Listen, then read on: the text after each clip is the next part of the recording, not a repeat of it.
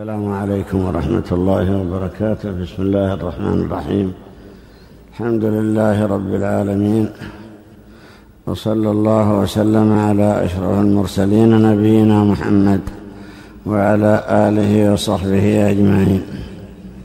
نعرف أن عجائب المخلوقات وغرائب الموجودات ترشد المؤمن العاقل إلى الإيمان الصحيح اليقيني وذلك أن الله تعالى نصبها لعباده كدلالات على كمال قدرته وعلى تمام تصرفه ودلالة للعباد على أنه وحده هو ربهم وهو خالقهم المتصرف فيهم.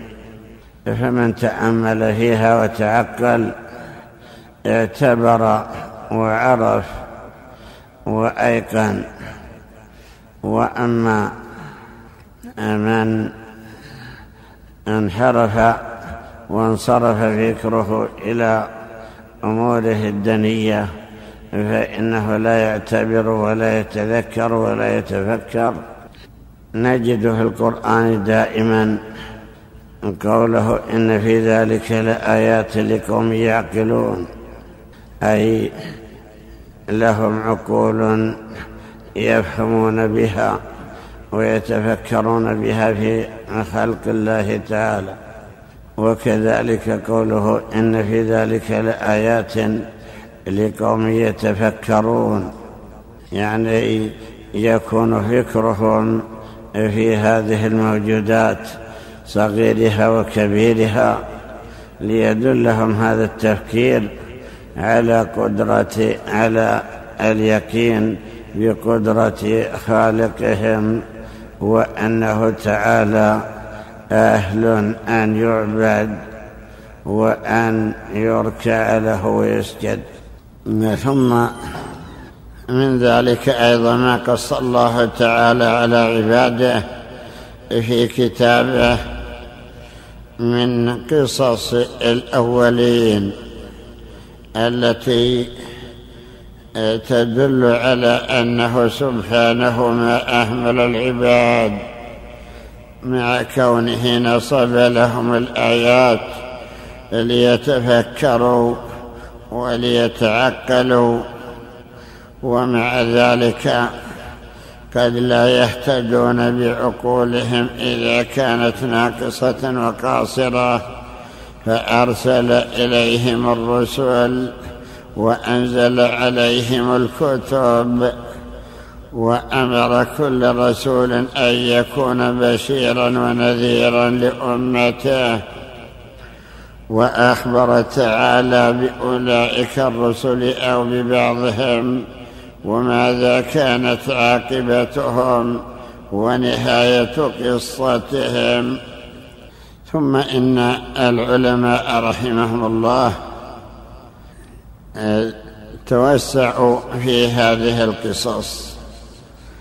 ولكن قد يكون بعض التوسع غير ثابت ولا صحيح لأن كثيرا من تلك القصص التي توجد في كتب التفاسير معتمدها كتب غير موثوقة. تسمى الإسرائيليات أي التي نقلت عن بني إسرائيل عن كتبهم. وقد عرف بأن كتبهم دخلها التحريف والتغيير وأنهم كتبوا ما ليس بصحيح. كما قال الله تعالى وإن منهم لفريقا يلوون ألسنتهم بالكتاب لتحسبوه من الكتاب وما هو من الكتاب ويقولون هو من عند الله وما هو من عند الله ويقولون على الله الكذب وهم يعلمون يعني يتكلمون ويدعون أن كلامهم هذا من عند الله وأنه من كلام الله الذي أوحاه إلى الرسل مع أنهم كاذبون. وقال الله تعالى فوائل للذين يكتبون الكتاب بأيديهم ثم يقولون هذا من عند الله ليشتروا به ثمنا قليلا.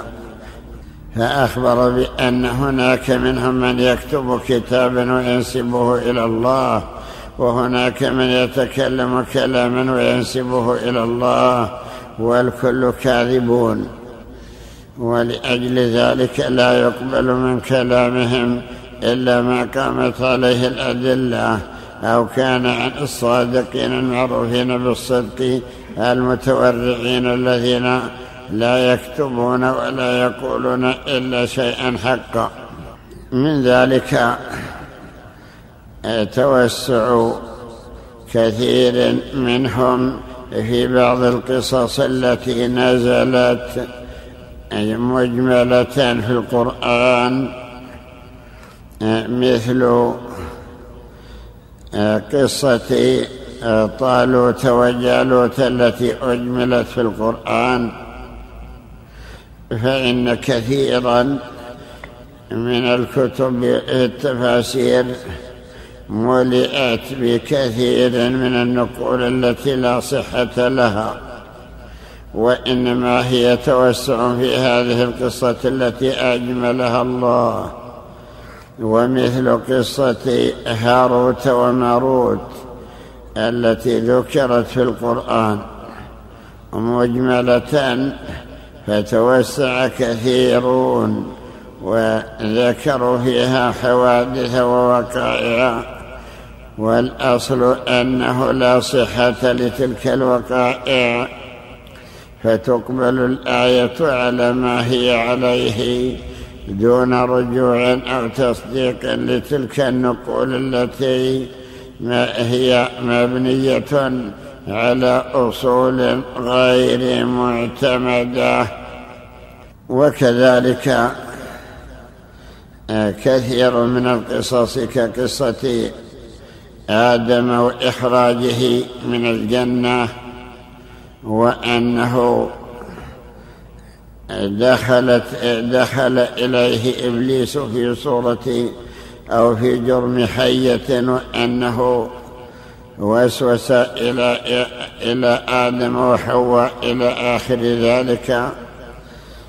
فلا نصدق بما لا دليل عليه. كذلك أيضا مما مر بنا قصة ذي القرنين. ذكرها الله تعالى في القرآن. وسبب نزولها أن مشركي العرب من قريش لما اشتهر النبي صلى الله عليه وسلم ونزلت عليه هذه الآيات والسور القرآنية. شكوا في نبوته. فأرسلوا إلى اليهود بالمدينة يسألونهم عن أمره أنه خرج عندنا بشر يدعي أنه نبي وأنه ينزل عليه الوحي من السماء وأنه مرسل من الله تعالى وأنتم أهل كتاب فأخبرونا هل هو نبي كما تعرفون أو ليس بنبي فكتب اليهود إلى أهل مكة يقولون اسألوه عن ثلاث مسائل فإن أخبركم بها فهو نبي وإن لم يخبركم فهو رجل متقول كذاب. سألوه عن فرقة أو فتية انعزلوا من أهليهم وآبائهم فإنه كان لهم أمر عجيب. وسلوه عن رجل طواف طاف المشرق والمغرب. وسلوه عن الروح فلما جاء أولئك أتوا إلى النبي صلى الله عليه وسلم فقالوا أخبرنا عن فتية فارقوا أهليهم وآباءهم وقومهم وكان لهم حديث عجيب وأخبرنا عن رجل طواف وصل المشرق والمغرب وما كان من أمره وأخبرنا عن الروح. ثم إن النبي صلى الله عليه وسلم قال أخبركم عنها غدا. ولم يقل إن شاء الله. فعاتبه الله وتأخر عليه الوحي. وبقي خمسة عشر يوما ما نزل عليه الوحي. فعند ذلك نزلت عليه سورة الكهف. أخبر الله في أولها عن قصة الفتية الذين هم أهل الكهف. إنهم فتية آمنوا بربهم وزدناهم هدى وربطنا على قلوبهم. وأول القصة قوله أم حسبت أن أصحاب الكهف والرقيم كانوا من آياتنا عجبا. إلى آخر القصة. وقال في آخرها ولا تقولن لشيء إني فاعل ذلك غدا إلا أن يشاء الله. فعاتبه الله على عدم استثنائه بقوله إلا أن يشاء الله أو إن شاء الله فأخبره بقصة أصحاب الكهف وقد كان لهم حديث عجيب إذا تأملت قصتهم ولكن توسع المفسرون فيهم وذكروا فيهم حكايات لا أصل لها. ولا دليل عليها وإنما هي مأخوذة من كتب بني إسرائيل. ثم نزل في آخر السورة قصة ذي القرنين الرجل السيار الذي بلغ مشارق الأرض ومغاربها أو مطلع الشمس ومغربها. أخبر الله تعالى بقصته في هذه السورة أنه أتبع سببا لما قال الله له يا ذا القرنين إما أن تعذب وإما أن تتخذ فيهم حسنا. قال أما من ظلم فسوف نعذبه. إلى آخر القصة. فذكر أنه وصل إلى مغرب الشمس. وجدها تغرب في عين حمئة وقرأها بعضهم في عين حامية أي حارة. يعني وصل إلى هذا البحر الذي توقف عنده ولم يستطع أن يتجاوزه وإذا الشمس تغرب في ذلك البحر ولا يدري ما وراءه. ثم إنه رجع. وأتبع سببا حتى بلغ مطلع الشمس. وجدها تطلع على قوم لا يكادون يفقهون قولا. وجدها تطلع كما أخبر الله. حتى إذا بلغ مطلع الشمس وجدها تطلع على قوم لا يكادون يفقهون قولا. كذلك وقد أحطنا بما لديه خبر. أخبر تعالى بأنهم لا يفهمون كلامه ويمكن أن هناك من يعبر لهم ويترجم لهم. بعد ذلك ذكر أنه رجع.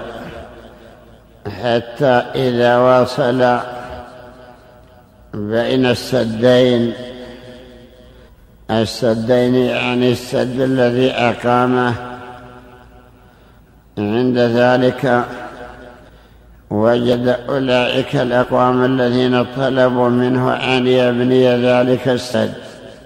وقالوا له إن يأجوج ومأجوج مفسدون في الأرض فهل نجعل لك خرجا؟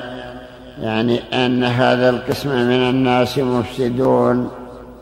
فاجعل بيننا وبينهم ردما. فأعانه الله. وبنى ذلك السد الذي أصبح حاجزا ومانعا ليأجوج ومأجوج أن يأتوا إلى أولئك فلا يصلون إلى ما كانوا يرمونه من الإفساد. ففي هذه القصة أنه عمر أو بنى هذا السد الذي منع يأجوج ومأجوج من أن يصلوا إلى أولئك ليفسدوا في الأرض. وقد ذكر الله تعالى يأجوج ومأجوج أيضا في سورة أخرى في سورة الأنبياء. قال الله تعالى حتى إذا فتحت يأجوج ومأجوج وهم من كل حدب ينسلون. وأخبر النبي صلى الله عليه وسلم أنهم يخرجون في آخر الدنيا وأنهم يفسدون في الأرض وأنهم لكثرتهم يشربون مياه الأنهار المياه الجارية أو مياه البحار. ثم يفسدون في الأرض فعند ذلك يشتكي المسيح ومن معه إلى الله تعالى فسادهم ومضايقتهم فيرسل الله إليهم النجف دود يكون في رقابهم فيصبحون صرعا كموت رجل واحد. ثم تنتن الأرض من من آثار جيفهم فيرسل الله ريحا فتحمل جثثهم وتلقيها في الأرض وتلقيها في البحر. وينزل الله تعالى مطرا فيغسل الأرض بعد نتنهم حتى تكون كالزلفة أي كالمرآة الصافية. هذا هو الذي ذكر الله تعالى عن قصة يأجوج ومأجوج. وأما ما يذكر في كتب التفاسير وكتب القصص من أنهم صغار الأجسام وأن طول أحدهم شبر. أو نحوه فالظاهر أن هذا من التخرص. وكذلك ما ورد أيضا أن أحدهم لا يموت حتى يولد له من نسله ألف. هذا أيضا ليس بصحيح. ولو كان كذلك لملأ الدنيا. ونحن لا نعلم أين يكونون إلا أنهم بشر وأنهم لهم عقول وأنهم مكلفون ومخاطبون. ثبت في الحديث لما ذكر النبي صلى الله عليه وسلم أهل النار لما قال في حديث يوم القيامة يقول الله تعالى يا آدم. فيقول لبيك وسعديك فينادي بصوت إن الله يأمرك أن تخرج من ذريتك بعثا إلى النار. فيقول من كم يا رب؟ فيقول من كل ألف تسعمائة وتسعون وتسعة وتسعون من كل ألف تسعمائة وتسعة وتسعون. وواحد في الجنة. حزن الصحابة وقالوا أينا ذلك الواحد؟ إذا كان لا يدخل الجنة إلا واحد من الألف والبقية من نصيب النار. فأينا ذلك الواحد؟ فقال النبي صلى الله عليه وسلم إن من يأجوج ومأجوج ألف ومنكم واحد.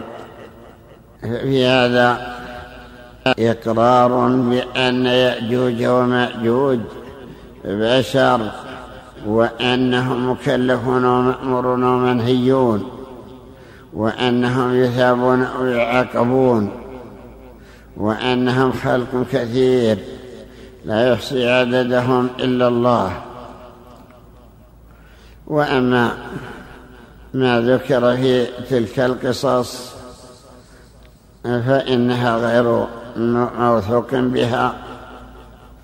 ذكر بعض المؤرخين في زمن أحد الخلفاء أراد أن يبحث عن سد يأجوج ومأجوج. هذا السد الذي بناه بناه ذو القرنين.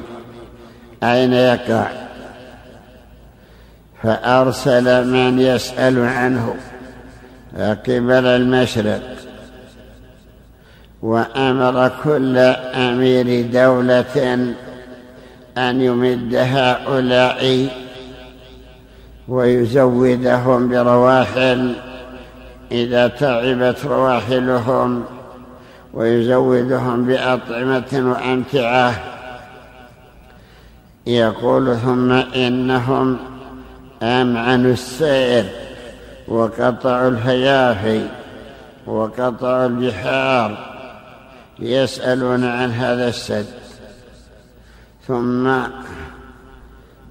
عثروا عليه بعد ذلك في جهة من الأرض ولما عثروا عليه وإذا هو سد منيع.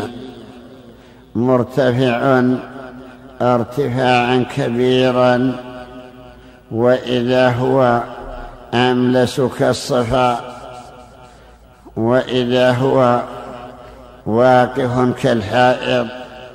لا يستطيع أحد أن يتسلقه. ذكروا أيضا أن فيه قفل كبير. يفهم منه أن فيه باب يفتح إذا أريد فتحه وذلك القفل قد أقفل به ذلك الباب. وسألوا من حوله هل تعرفون من وراء هذا السد قالوا لا نعرفه؟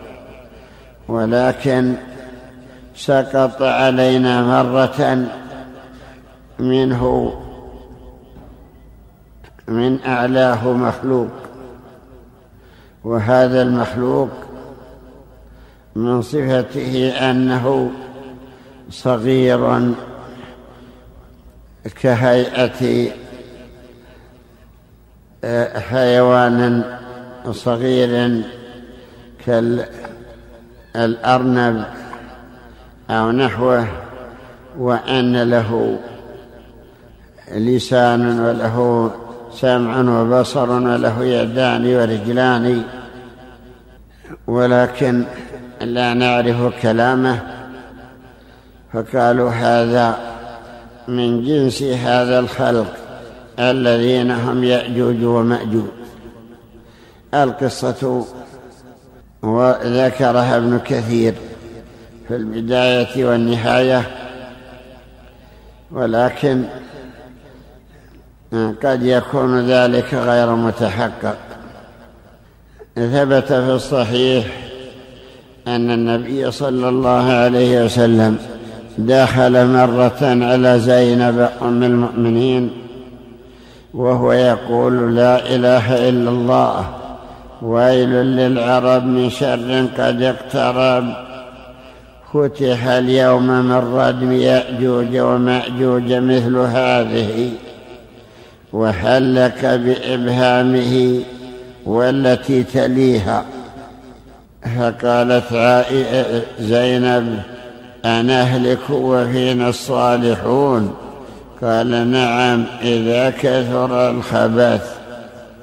ذكر في بعض الأحاديث أن يأجوج ومأجوج ينحتون في هذا السد كل يوم فإذا جاء الليل ورجعوا ليبيتوا وأتوا في الصباح وإذا هو قد عاد كما هو قد التحم وقد رجع كما هو.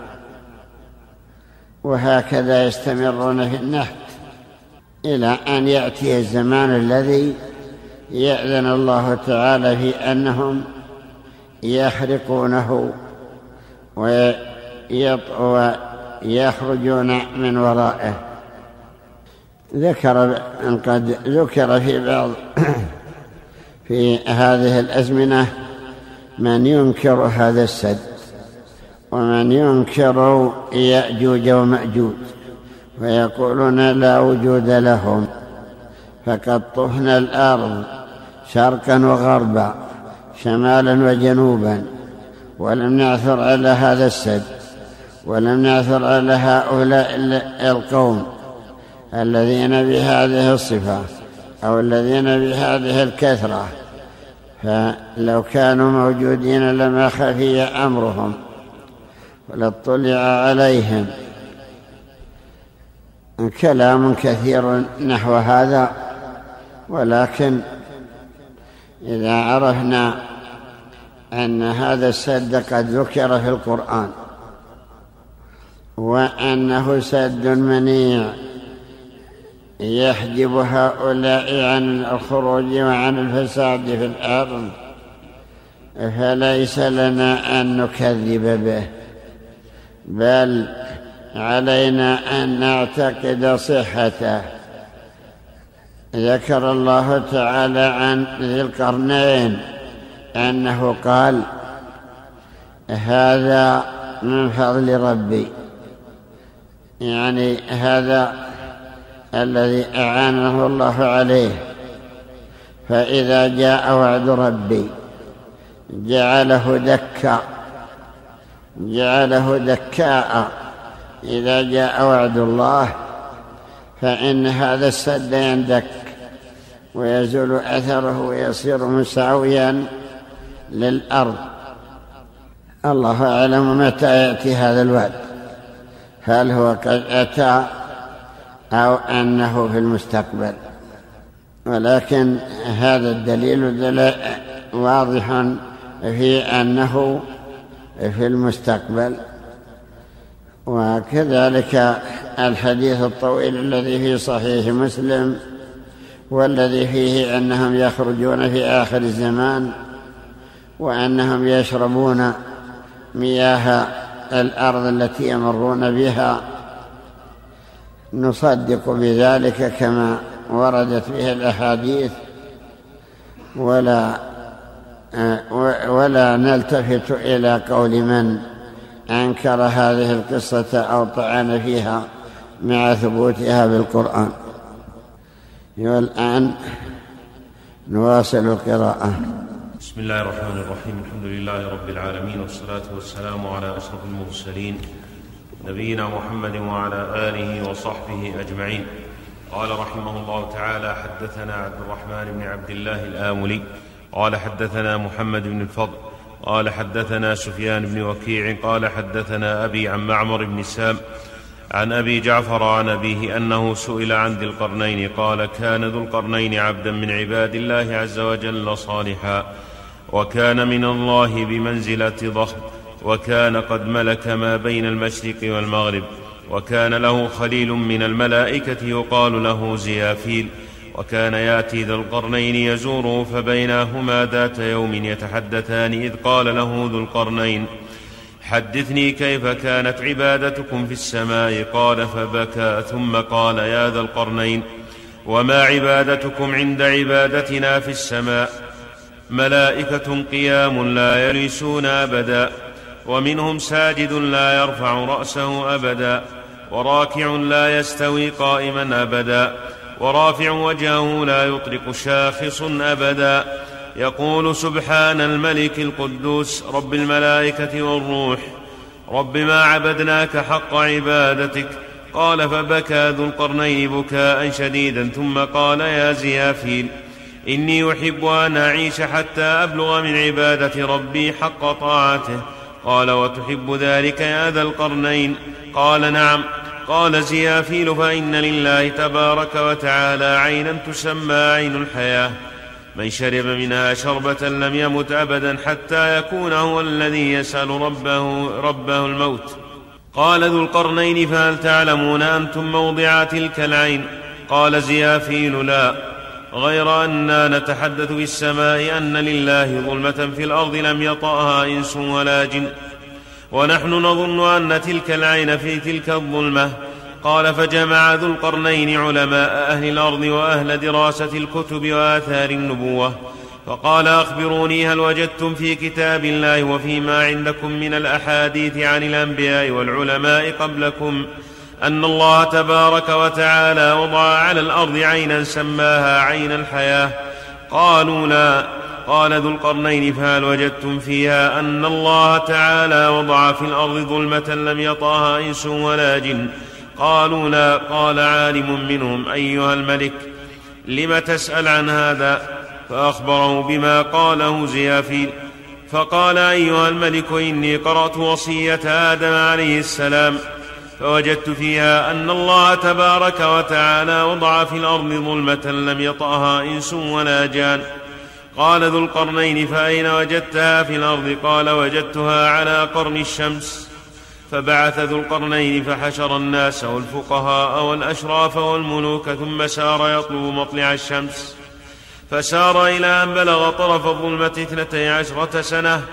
فإذا الظلمة ليست بليل وهي ظلمة تفور مثل الدخان. فعسكر ثم جمع علماء أهل عسكره فقال إني أريد أن أسلك هذه الظلمة. فقالوا أيها الملك إنه قد كان قبلك من الأنبياء والملوك لم يطلبوا هذه الظلمة فلا تطلبها فإنا نخاف أن يتشعب علينا منها أمر نكرهه ويكون فيه فساد أهل الأرض. فقال ذو القرنين لا بد أن أسلكها فخر العلماء سجودا ثم قالوا أيها الملك كف عن هذا ولا تطلبها فإنا لو كنا نعلم أنك إذا طلبتها ظفرت بما تريد. ولم يسخط الله علينا لكان ولك ولكنا نخاف المقت ولكنا نخاف المقت من الله تعالى. وأن يتشعب علينا منها أمر يكون فيه فساد أهل الأرض ومن عليها فقال ذو القرنين. إنه لا بد من أن نسلك من أن نسلك. فقال فشأن فقالوا فشأنك. قال أخبروني أي الدواب بالليل أبصر. قالوا البكارة. فأرسل فجمع, فجمع له ستة آلاف فرس أنثى بكارة فانتخب من, من عسكره ستة آلاف رجل من أهل العقل والعلم فدفع إلى كل رجل فرسا وعقد للخضر صلى الله عليه وسلم على مقدمته في ألف رجل وبقي هو في أربعة آلاف رجل وقال لمن بقي من الناس في العسكر لا تبرحوا عسكري اثنتي عشرة سنة فإن, فإن نحن رجعنا إليكم وإلا فارجعوا إلى بلادكم. فقال الخضر أيها الملك إنك تسلك ظلمة لا تدري كم مسيرتها ولا يبصر بعضنا بعضا فكيف نصنع بالظلل فكيف نصنع بالظلل إذا أصابتنا؟ فدفع ذو القرنين إلى الخضر خرزة حمراء فقال إذا أصابكم الظلل فاطرح هذه الخرز إلى الأرض فاطرح هذه الخرزة إلى الأرض فإذا صاحت فليرجع أهل الظلال, فليرجع أهل الظلال. فسار الخضر بين يدي ذي القرنين يرتحل الخضر وينزل ذو يرتحل الخضر وينزل ذو القرنين. وقد عرف الخضر ما يطلب ما يطلب ذو القرنين وذو القرنين يكتم ذلك. فبين الخضر يسير إذ عارضه واد فظن أن العين في ذلك الوادي. فلما أتى شفير الوادي قال لأصحابه قفوا. ولا يبرحن رجل منكم من موقفه ورمى الخضر بالخرزة فإذا هي على حافة العين. فنزع الخضر ثيابه ثم دخل العين فإذا ماء أشد بياضا من اللبن وأحلى من الشهد. فشرب منه وتوضأ واغتسل ثم خرج فلبس ثيابه ثم رمى بالخرزة نحو أصحابه فوقعت فوقعت الخرزة فصاحت فرجع الخضر إلى صوت الخرزة وإلى أصحابه فركب وقال لأصحابه سيروا بسم الله. قال ومر ذو القرنين فأخطأ الوادي فسلكوا تلك الظلمة أربعين يوما ثم خرجوا إلى ضوء ليس بضوء شمس ولا قمر أرض خضراء حشاشة وإذا في تلك الأرض قصر مبني طوله فرسخ في فرسخ مبوب ليس عليه أبواب. فنزل ذو القرنين بعسكره ثم خرج وحده حتى نزل ذلك القصر. فإذا حديدة قد وضع طرفاها على حافتي القصر منها, منها هنا وها هنا فإذا طائر أسود كأنه الخطاف مزموم بأنفه إلى الحديد معلق بين السماء والأرض. قال فلما سمع الطائر خشخشة ذي القرنين قال من هذا؟ قال أنا ذو القرنين. قال الطائر ما كفاك وما وراءك حتى وصلت إلي. ثم قال يا ذا القرنين حدثني. قال سل ما شئت. قال هل كثر بناء الجص والآجر؟ قال نعم. قال فانتفض الطائر انتفاضة انتفخ ثم انتفض حتى بلغ ثلث الحديدة. ثم قال يا ذا القرنين أخبرني. قال سل. قال كثر شهادة الزور في الأرض. قال نعم. فانتفض الطائر ثم انتفخ حتى بلغ ثلثي الحديدة. قال يا ذا القرنين حدثني هل كثرت هل كثر المعازف في الأرض؟ قال نعم. فانتفض الطائر حتى ملأ الحديدة. سد ما بين جداري القصر. قال ففرق ذو القرنين فرقا شديدا. قال الطائر يا ذا القرنين لا تخف حدثني. قال سل قال هل ترك الناس شهادة أن لا إله إلا الله بعد؟ قال لا. قال فانتفض الطائر ثلاثا ثم قال حدثني يا ذا القرنين. قال سل قال هل ترك الناس الصلاة المكتوبة بعد؟ قال لا فانتفض ثلاثا ثم قال حدثني يا ذا القرنين. قال سل قال هل ترك الناس الغسل من الجنابة في من الجنابة بعد؟ قال لا. فعاد الطائر كما كان ثم قال يا ذا القرنين أسألك هذه الدرجة التي في أعلى الأسلك هذه الدرجة التي في أعلى القصر. قال فسلك ذو القرنين وهو خائف حتى إذا استوى على صدر الدرجة إذا سطح ممدود في واد. عليه رجل قائم أو متشبه بالرجل شاب عليه ثياب بيض. رافع وجهه إلى السماء واضع يده على فيه فلما سمع حس ذي القرنين قال من هذا؟ قال أنا ذو القرنين فمن أنت؟ قال أنا صاحب الصور. قال فما بالي أراك واضع يدك على فيك رافع وجهك إلى السماء. قال إن الساعة قد اقتربت فأنا أنتظر من ربي أن يأمرني أن أنفخ ثم أخذ صاحب الصور شيئا من بين يديه كأنه حجر. فقال خذ هذا يا ذا القرنين فإن شبع هذا الحجر هذا الحجر شبعت وإن جاع جعت. فأخذ ذو القرنين الحجر ثم رجع إلى أصحابه فحدثهم بالطير وما قال له وما رد عليه فجمع ذو القرنين أهل عسكره. فقال أخبروني عن هذا الحجر ما أمره فأخذ العلماء كفتي الميزان فوضعوا الحجر في إحدى كفتين. في إحدى الكفتين ثم أخذوا حجرا مثله فوضعوه في الكفة الأخرى فإذا الحجر الذي جاء به ذو القرنين مثل جميع ما وضع معه حتى وضعوا معه ألف حجر قال العلماء وأيها الملك انقطع علمنا دون ذلك أسحر هذا أم علم؟ ما ندري هذا. قال وقال والخضر ينظر ما يصنعون وهو ساكت فقال ذو القرنين للخضر هل عندك من هذا علم؟ قال نعم. فأخذ الميزان بيده ثم أخذ الحجر الذي جاء به ذو القرنين فوضعه في إحدى الكفتين ثم أخذ حجرا من تلك الأحجار مثله فوضعه في الكفة الأخرى ثم أخذ كفا من تراب فوضعه مع الحجر الذي جاء به ذو القرنين. ثم رفع الميزان فاستوى قال فخر العلماء سجدا وقالوا سبحان الله إن هذا العلم ما نبلغه. قال ذو القرنين للخضر فأخبرني ما هذا. قال الخضر أيها الملك إن سلطان الله إن سلطان الله قاهر لخلقه وأمره فنافذ فيهم. وإن الله تعالى ابتلى خلقه بعضهم ببعض فابتلى العالم بالعالم وابتلى الجاهل بالجاهل وابتلى الجاهل بالعالم وابتلى العالم بالجاهل وأنه ابتلاني بك وابتلاك بي. قال ذو القرنين حسبك قد قلت ما أخبرني. قال أيها الملك هذا مثل ضرب مثل ضرب هذا مثل ضربه لك صاحب الصور أن الله عز وجل سبب لك البلاء.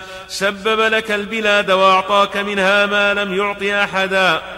وأوطاك منها ما لم يعط أحدا فلم, فلم, فلم تشبع. وأوطاك منها ما لم يوط أحدا منها فلم تشبع. فأبت نفسك إلا شرها. حتى بلغت من سلطان الله عز وجل ما لم يبلغه أحد وما لم يطلبه إنس ولا جان. فهذا مثل ضرب مثل ضربه لك صاحب الصور فإن ابن آدم لا يشبع أبدا دون أن يحثى عليه التراب. قال فهنا يا ذا القرنين.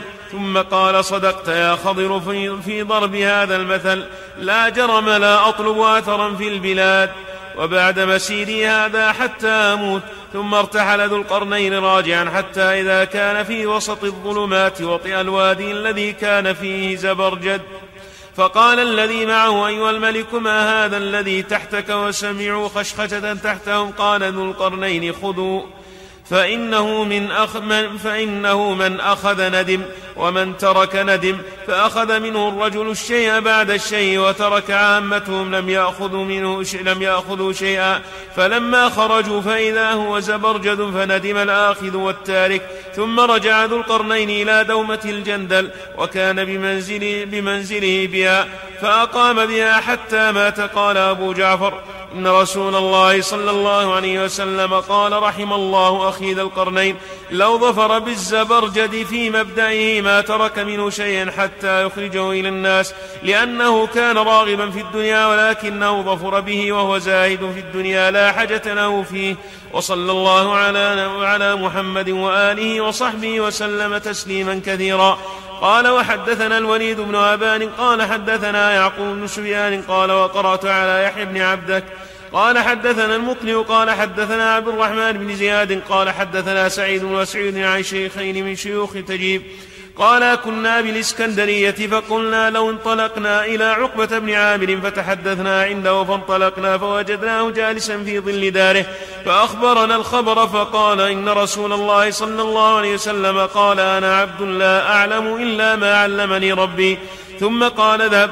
فمن وجدت بالباب من أصحابي فأدخلهم فلما رآه النبي صلى الله عليه وسلم قال لهم إن شئتم أخبرتكم بما جئتم تسألوني عنه. قبل أن تكلموني وإن شئتم تكلمتم فأخبرتكم بما جئتم تسألوني عنه. قالوا بل أخبرنا. قال جئتم تسألوني عن ذي القرنين فسوف أخبركم كما تجدونه مكتوبا في كتبكم. إن أول أمره كان غلاما من الروم يعطي ملكا. فسار حتى أتى أرض مصر.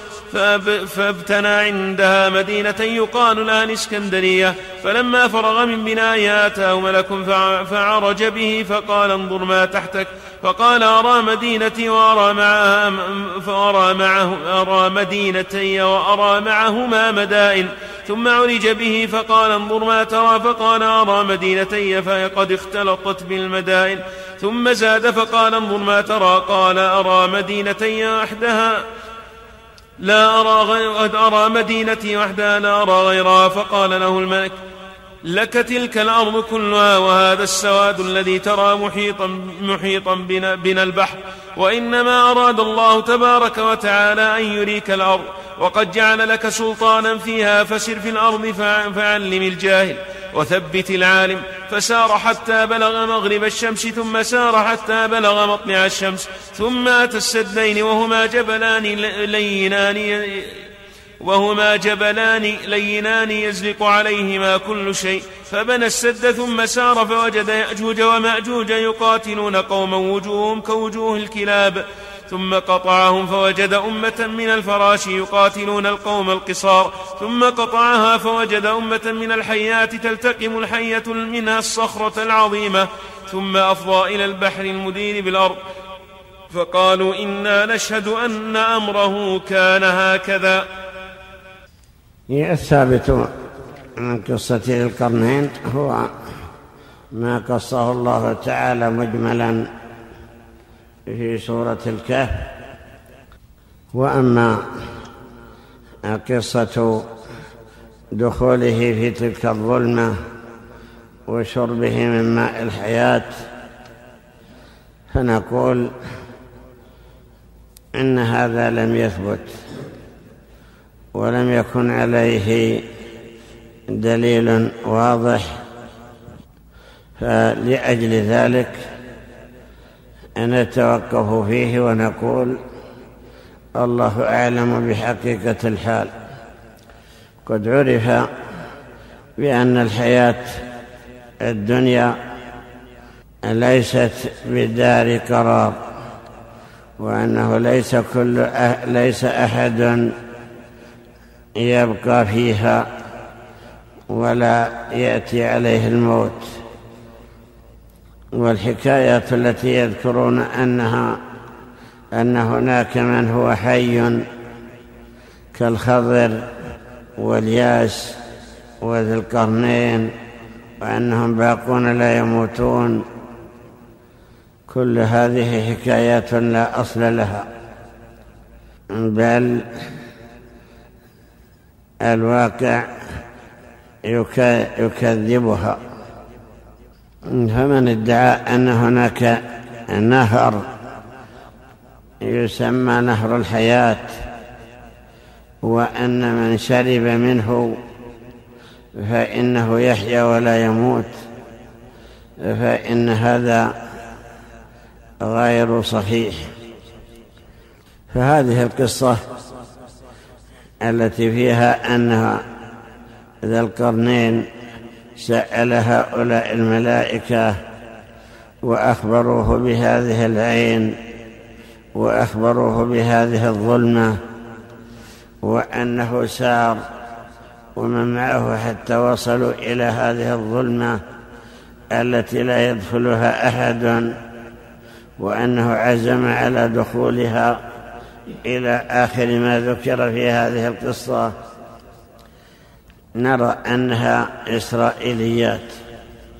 لا تصدق ولا تكذب ولكن الدلائل على أنها غير صحيحة ظاهرة لمن تأملها. والقصص التي يذكرونها أن إلياس حي وأنه اتصل به فلان ورآه فلان. هذه أيضا ليست صحيحة.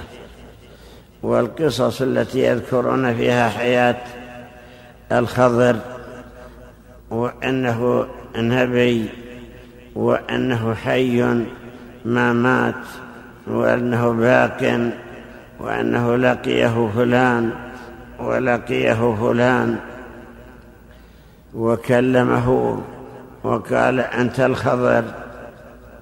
هذه أيضا لا حقيقة لها. قد أثبت العلماء أنه لا يبقى أحد معمر بل الله تعالى هو الحي الذي لا يموت.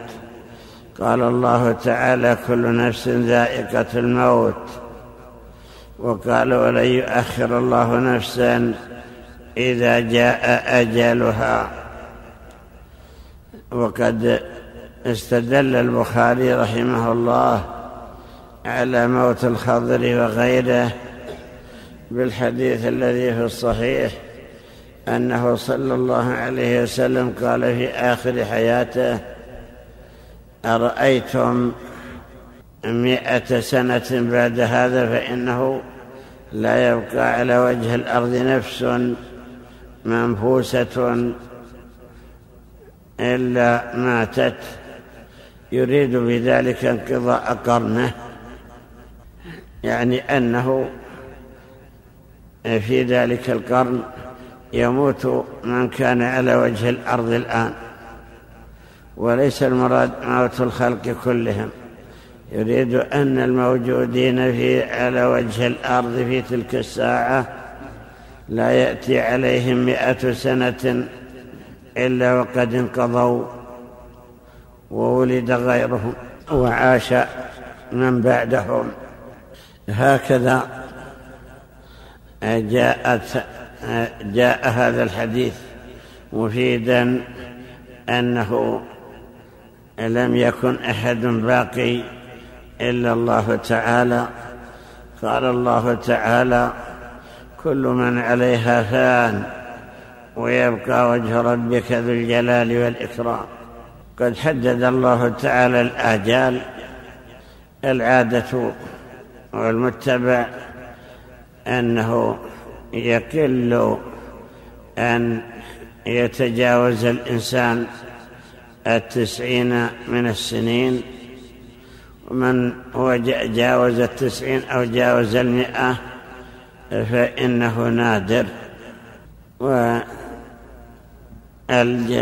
والأغلب موتهم في السن المبكرة. يقول النبي صلى الله عليه وسلم أعمار أمتي ما بين الستين إلى السبعين وأقلهم من يجاوز ذلك. لكن قد يكون في الأمم السابقة من يمد في عمره كما حكى الله تعالى عن نوح أنه لبث في قومه ألف سنة إلا خمسين عاما أي مكث في قومه يدعوهم تسعمائة وخمسين سنة. فيمكن أن هذا من خصائص نوح ويمكن أن الأنبياء وأن أهل ذلك الزمان تطول أعمارهم. وقد ورد أيضا في حديث أن الله جعل عمر آدم ألف سنة. هذا قد يكون أيضا من خصائصه. ويمكن أن أول الخلق في ذلك الزمان تكون أعمارهم طويلة إلى أن تقاصروا وصاروا في هذا الزمان لا يتجاوزون المئة إلا نادرا. ثم في هذه القصة أن آدم أن ذا القرنين أنه مشى على الأرض وصل مطلع الشمس ووصل مغربها. قد ذكر بعض العلماء أن الذين ملكوا الدنيا أربعة مسلمان وكافران. أما المسلمان فذو القرنين وسليمان. وأما الكافران فالنمرود وبخت نصر. لما ذكر ذلك ابن القيم ابن كثير توقف في ذلك وقال الله أعلم بصحة ذلك. فليس في قصة القرنين أنه ملك الدنيا. وإنما فيها أنه سار في جانب منها وقد يكون سيره في طريق واحد من مر بهم قاتلهم إلا أن يسلموا ولا يمكن أنه يسير في جوانب الأرض شمالا وجنوبا فإن الأرض واسعة. وأيضا فإنه انتهى سيره في جهة الغرب إلى تلك العين الحمئة ولم يتجاوزها. ولا بد أن بعدها خلق لم يبلغهم. وكذلك أيضا مطلع الشمس وصل إلى مكان تطلع منه الشمس. ولا بد أيضا أن وراء الشمس وراء مطلعها خلق الله أعلم بهم. فهل يقال إنه ملك الدنيا؟ كذلك أيضا إنما ذكر الله تعالى أنه يمر بهؤلاء فيقاتلهم إلى أن يسلموا ويمر بالمسلمين فيثبتهم ويجازيهم يقول الله عنه أما من ظلم فسوف نعذبه ثم يرد إلى ربه فيعذبه عذابا نكرا. يعني يعذبه إما بقتال وإما بحبس وإما بتأديب وإما بضرب أو جلد أو نحو ذلك فسوف نعذبه. ثم يرد إلى ربه يدل على أن عذابه في الدنيا لا يكفي عن عذابه في الآخرة بل الله تعالى يعذبه في الآخرة بالعذاب الأشقى الذي هو عذاب النار. وأنه يقول من آمن فله جزاء الحسنى يدل على أنه يجازي من آمن جزاء الحسنى. فله جزاء الحسنى وسنقول له من أمرنا يسرا. فهذه سيرته ولا شك أنه إنما يسير في من حوله. ويمكن أن الله تعالى سخر له سخر له الريح أو سخر له البحار حتى تحمله وتقربه إلى ما يريد أو سخر له من الدواب بما يسير به سيرا سريعا إلى أن وصل إلى ما وصل إليه. وأما سليمان فقد ذكر الله تعالى أنه سخر له الريح غدوها شهر ورواحها شهر.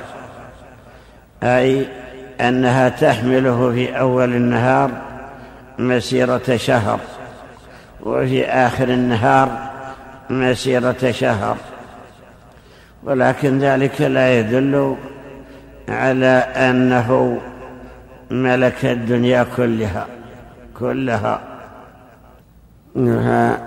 الواقع أن القصص التي ذكرت في القرآن مجملة يؤمن بها المسلمون ويقولون هذا مما أخبر الله به فنصدقه ونرد على من ينكرها أو يكذب بوقوعها أو يقول إنها غير مرئية أو غير مشاهدة أو أين هي فإن أرض الله تعالى واسعة ولم يحيطوا علما بما على وجه الأرض فكيف مع ذلك يكذبون؟ بأشياء لا يحيطون بها. يقول الله تعالى ولا يحيطون بشيء من علمه إلا بما شاء. أي إلا بما علمهم وأطلعهم عليه. وأمر الأمم السابقة قد أخبر الله تعالى ببعضه ولم يخبر به جميعا. يقول الله تعالى رسلا ورسلا قد قصصناهم عليك من قبل ورسلا لم نقصصهم عليك. ويقول تعالى ولقد أرسلنا رسلا من قبلك منهم من قصصنا عليك ومنهم من لم يقصص عليك. والحاصل أن سبب نزول هذه القصة مجملة سؤال كفار قريش لليهود وإخبار اليهود بأنهم بأنه له خبر عجيب. وكذلك أيضا قصة الكهف. وأصحاب الكهف لهم خبر عجيب. ولكن ليس ذلك بعجيب على قدرة الله تعالى. فإنه على كل شيء قدير.